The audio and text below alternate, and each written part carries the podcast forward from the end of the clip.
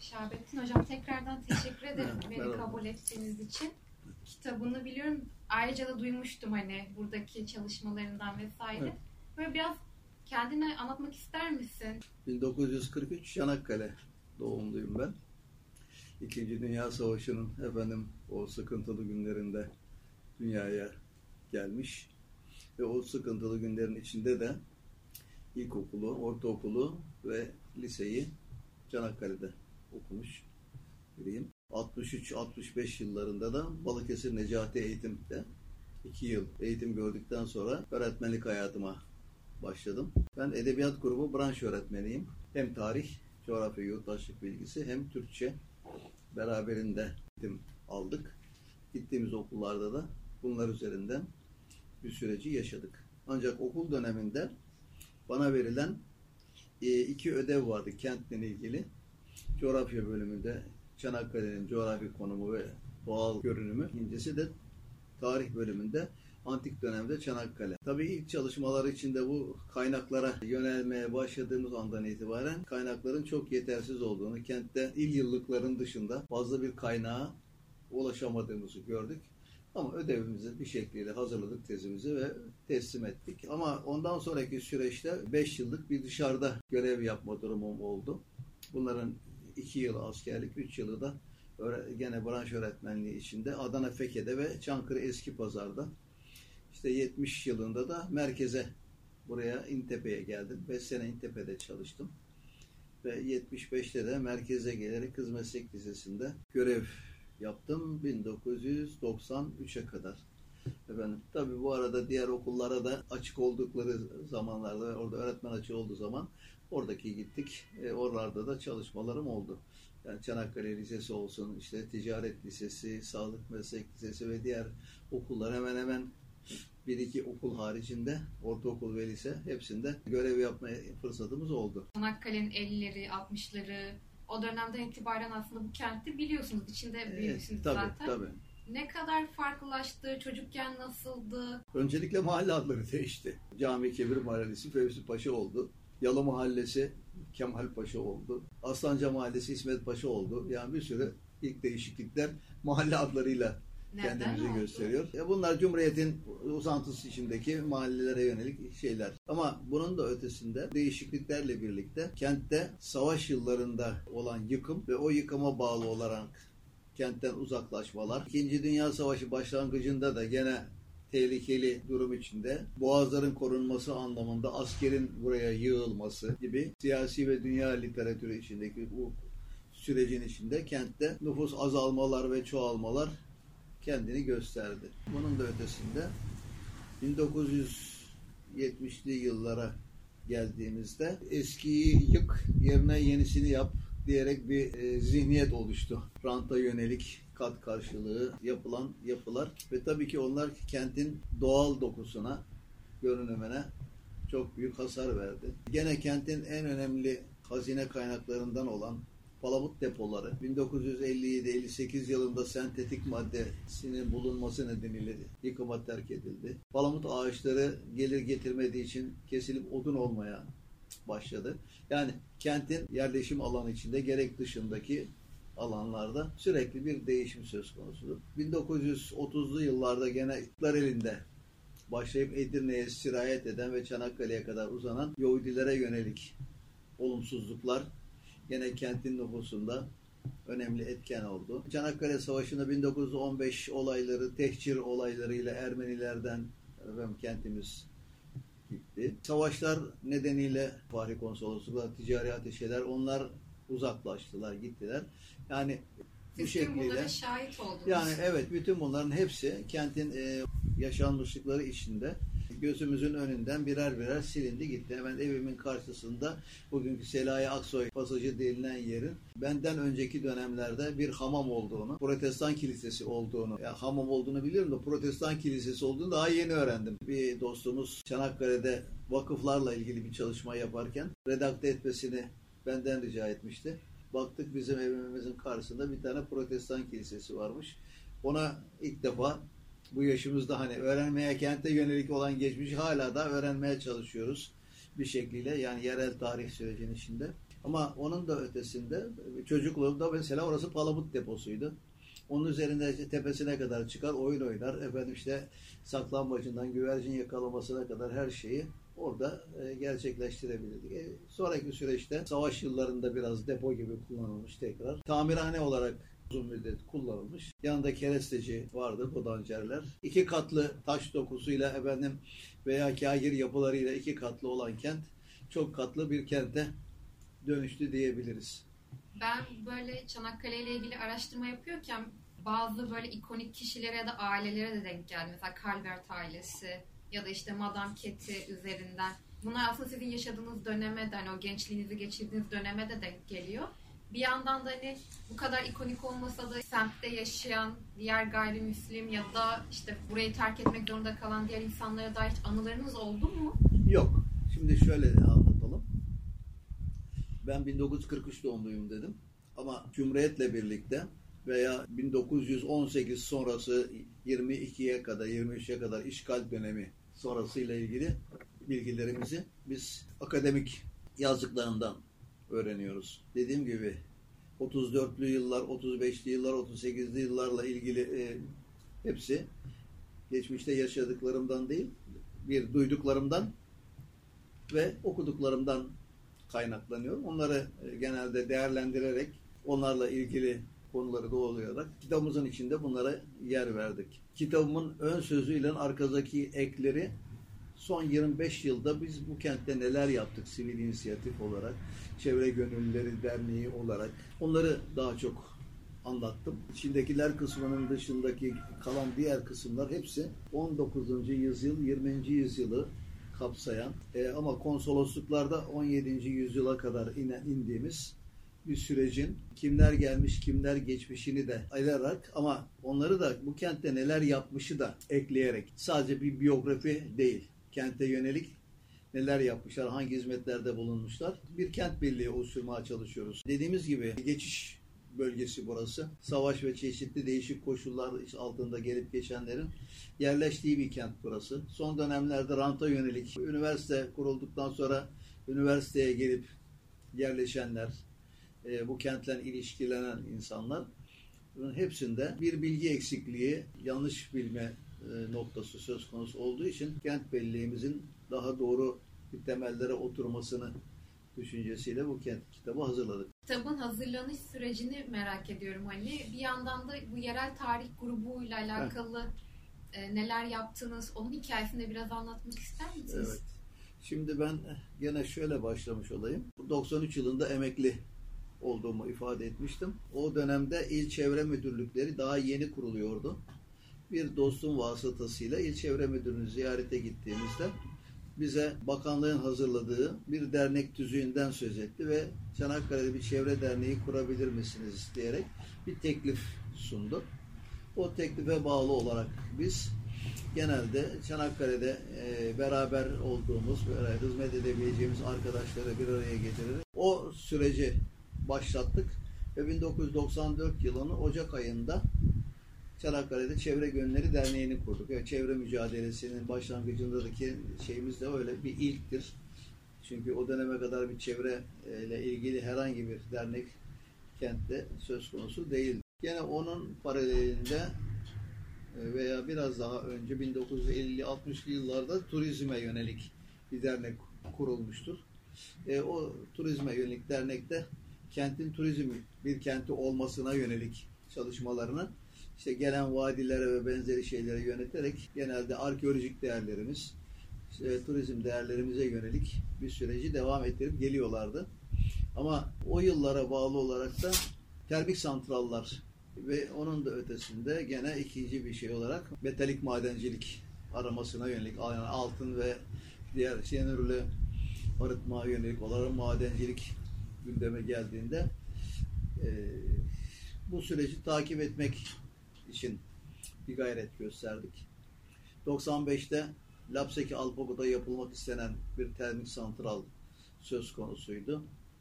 Onunla ilgili bir çalışma yürütüldü öncelikle. Tansu Çiller döneminde ihale dosyasından çıkarıldı, engellendi. Ama akabinde 97'de Çan Termik Santralı kurulması söz konusu oldu. Onunla ilgili mücadeleler başladı. O dönemde yerel gündem 21 süreci oluşturuldu.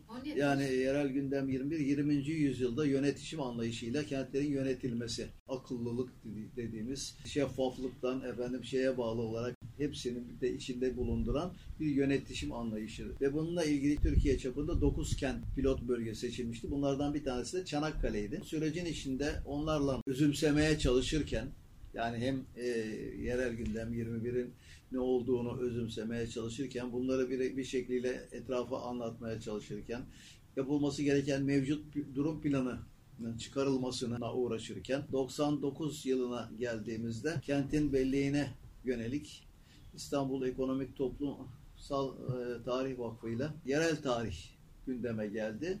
Nedir ne değildir sözlü tarih nasıl olur? Onunla ilgili bize konferans vermeye ve e, seminer almaya başladık. Ama tam o seminerlere Nisan aylarına denk geliyordu. 99 Nisanlarına denk geliyordu. Kendi çalışma gruplarımızı oluşturalım derken deprem oldu. 99 deprem oldu ve o çalışmaları bir kenara bırakalım. Deprem için sivil koordinasyon gönülleri diyerek bir başka grup oluşturuldu deprem bölgesine gidip gelmeye başladık. Oradaki eksikliklerin giderilmesi, ne yapılabilir üzerinde çalışmalar sürdürüldü. O süreci atlattıktan sonra 2000 yılına gelindiğinde o arada tabii ki termik santral mücadelesi sürdürürken bizim de yerel tarihe yönelik işte çalışmalarımız 2000 yılı, 2001 yılı, 2002 yılı, 2003 yılı gibi yıllık çalışma takvimlerimizi oluşturduk. 2000 yılında Çantalar Elimizde diye oluşturduğumuz dört eğitim yapısıyla ilgili hem sergi hem kitapçık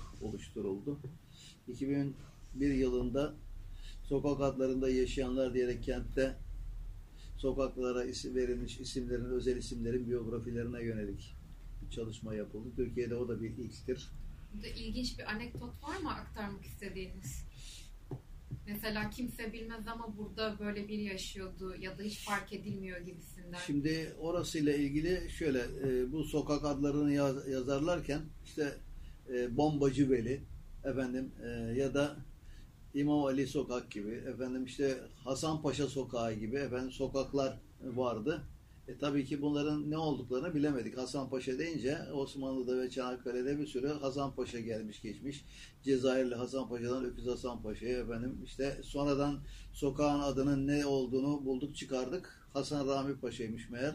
Hasan Rami Paşa kitabın içinde özellikle koyduk. Çünkü o Osmanlı donanmasının Osmanlı-Yunan Savaşı sırasında Çanakkale'ye getirilişi 1897 ve 10 yıl mecburi ikamete donanmanın burada bırakılması söz konusu.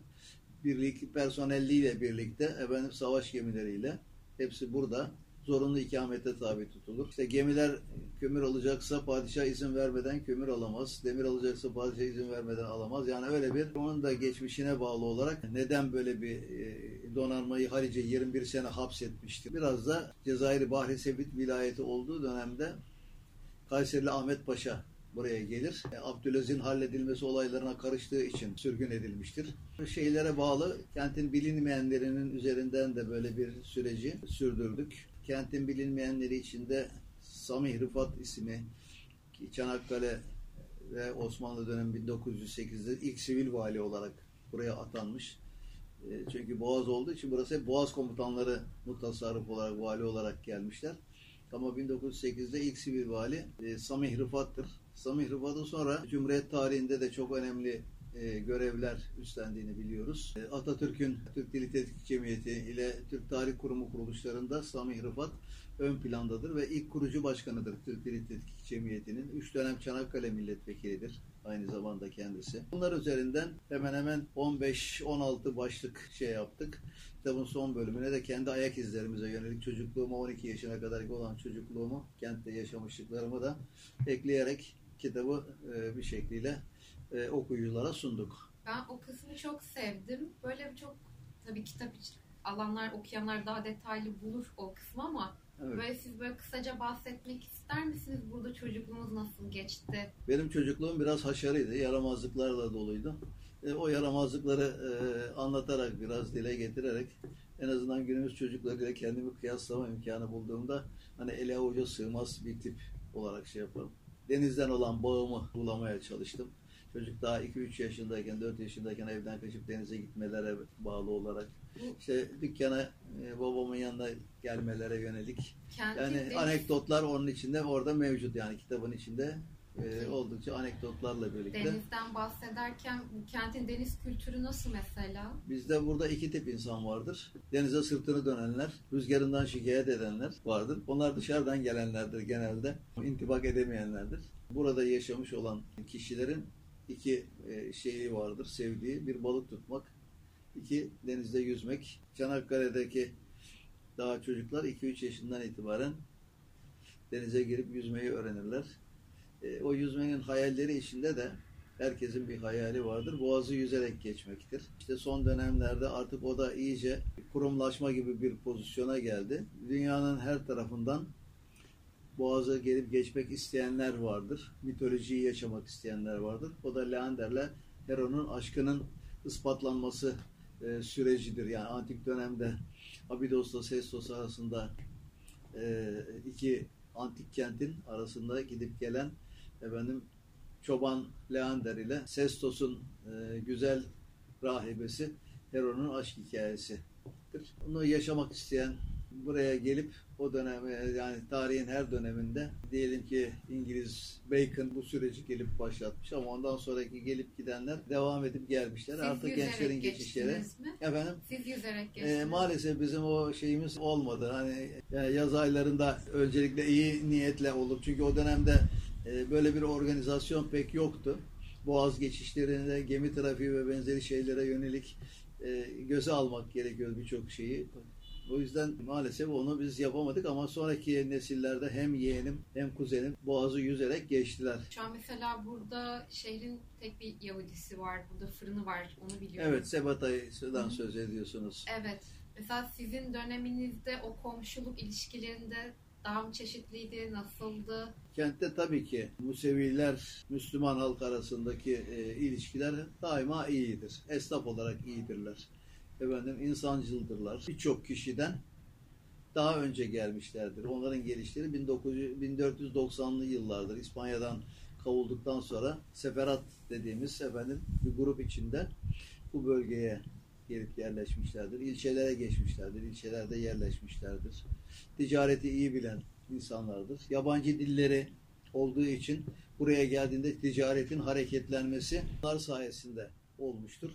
Çünkü köylüden alınan ürünler şehre gelir ama şehirden dışarı ihracı işini onlar üstlenmiştir. İşte o sırada Malta'dan ve diğer yerlerden gelen İngiliz, Fransız ve benzeri e, şeyler, bir kısmı da Yahudi kökenli olanlar buraya gelip Bahri Konsolosluk yaparak hem ticari ateşe olarak hizmet ederler hem de e, gelen geçen gemilere romorkör hizmetleri sunarlar. Onda kitabımızın konsolosluklar bölümünde 22 konsolos olduğunu burada geçmişte ve yaptıkları işlere yönelik bilgileri aktarmaya çalıştık. Sizin için şu an Çanakkale'de hani kent merkezi ölçeğinde hani Evet ben genelde kent merkezi çalışıyorum zaten. Yani ilçeler ve diğer şeylerle e, ilgili yok. Anlattıklarım ve yazdıklarım, çalıştıklarım hepsi kent belleği içinde. Bu sürecin içinde atladığım bir konu daha var. O da e, Çanakkale'nin Tarihi Kentler Birliği'ne girme sürecidir.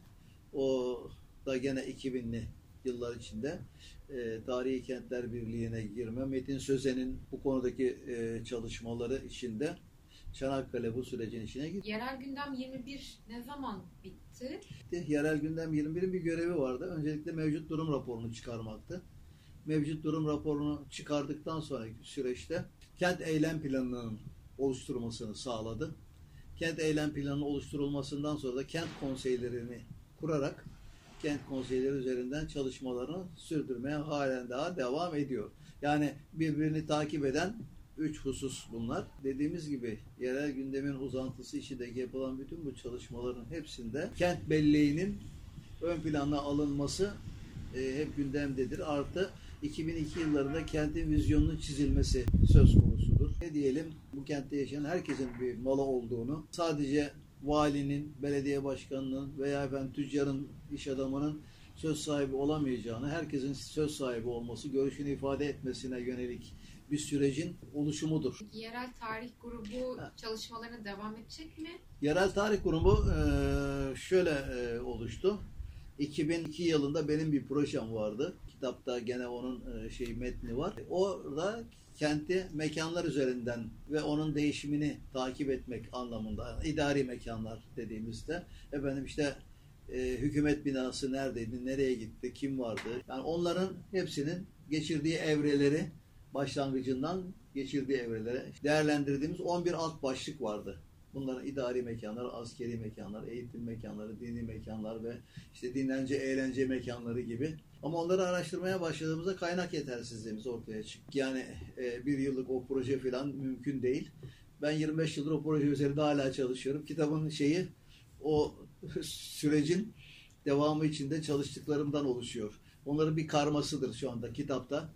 Sağlık mekanlarından Memleket Hastanesi, meydanlarından Cumhuriyet Meydanı, cami dini mekanlardan Yalı Camii gibi efendim birer örnek projemin bir karma ürünü olarak çıkardık ama e, bunlar tek başına da ayrı kitap olabilecek niteliktedir. Tabii Aynen. işte o bir kaynak yetersizliğimiz Neden bizim o yeter? projemizin çökmesine neden oldu. Ondan sonra kaynakçayı çalışalım dedik.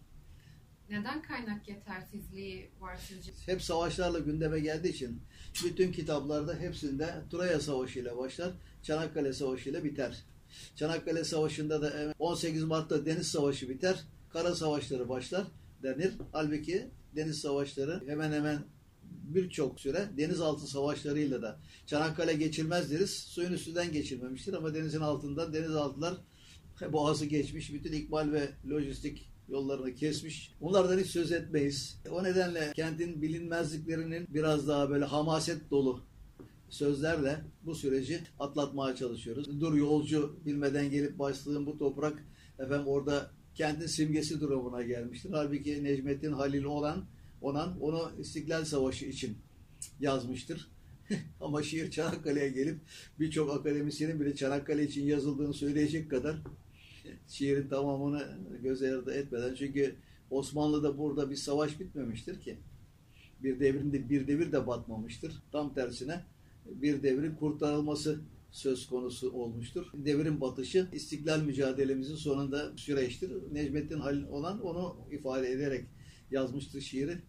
Ama işte birileri oraya yazalım yap, yapalım diye bir yapmışlardı. Yani bu yüzden kentin az bilinenleri, bilinmeyenleri ve yanlışları üzerinde e, bir şeyler süre gidiyor hala da. Benim son böyle toparlarken bir yandan da işte tam da o dediğiniz gibi sürekli herkes savaşlarla biliyor ama buranın çok zengin bir kent belleği, tarihi vesaire de var.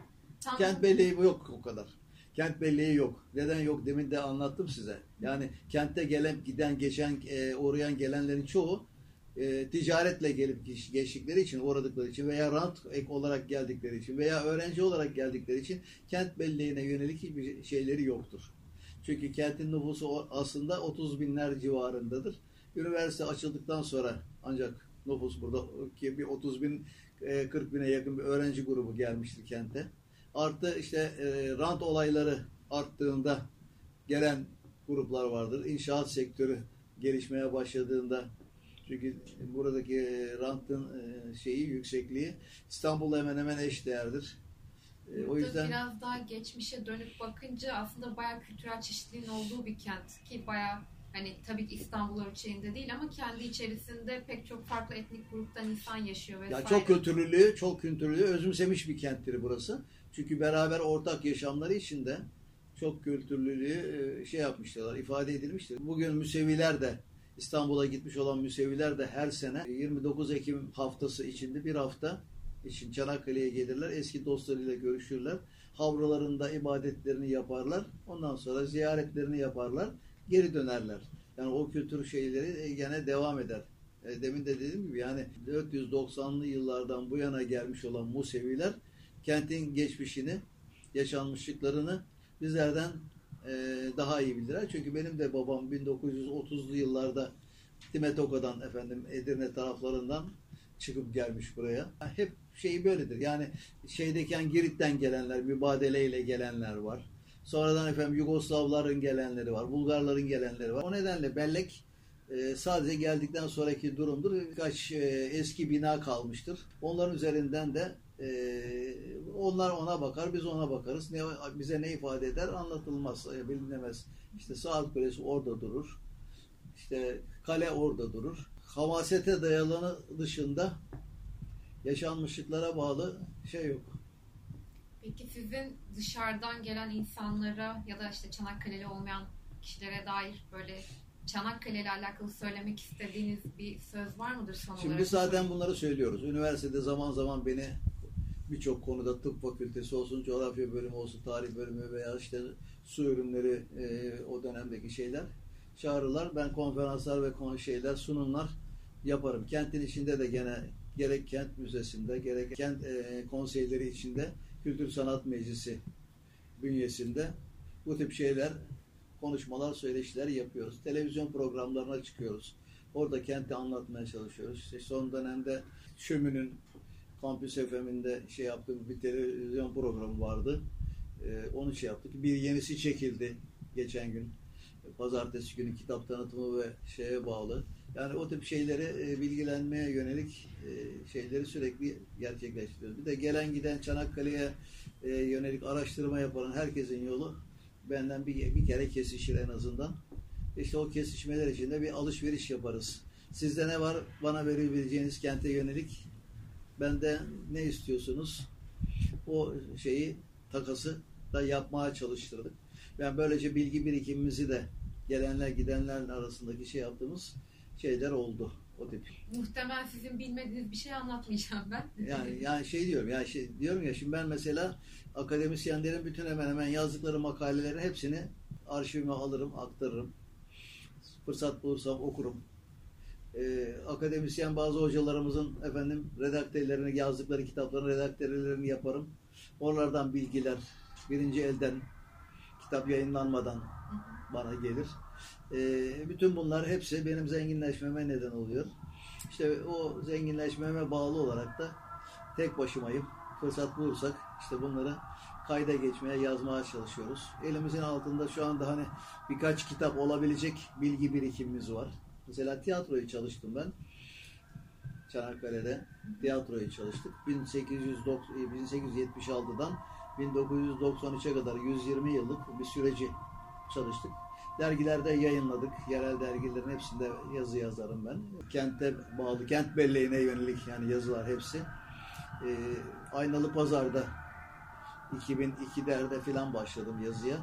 İşte o zamandan bu yana demek ki bir 20 yıllık süredir bu kentte ben yazıyorum. Evveliyatı da var tabi de yazdıklarım. Ee, ama e, paylaşım yönüyle de herkesten biz paylaşırız. Ee, benim belki 20'nin üzerinde, 25'in üzerinde e, adamın geçtiği, e, teşekkür edilen kitaplar etrafta mevcut. Ben- Ki bunların başında işte şeydi, ah şu gemide ben de olsaydım Zeynep Sudan'ın kitabının hemen başında benim adımı şey yapar. Çünkü o konunun araştırıp incelenmesine, yazılmasına yönelik kadınların e, savaş dışı anıların derlenmesinde benim katkı, katkım oldu. Ben yönlendirdim kendisine. Öyle bir şey çıktı. Yani o yüzden bir sıkıntımız yok. Yani sizlerin çoğalması bizim yükümüzü kent belleğinin artmasına veya kentin öğrenilmesinin e, başlangıçlarını teşkil ediyor. Ben çok teşekkür ediyorum hem bu güzel kitap için hem bütün çalışmalarınız için çok çok kıymetli. Evet. Ee, bu sohbeti de kabul ettiğiniz için çok teşekkür Estağfurullah, ediyorum. Şey değil. Kolay gelsin diyelim. Çok sağ İyi olun. çalışmalar.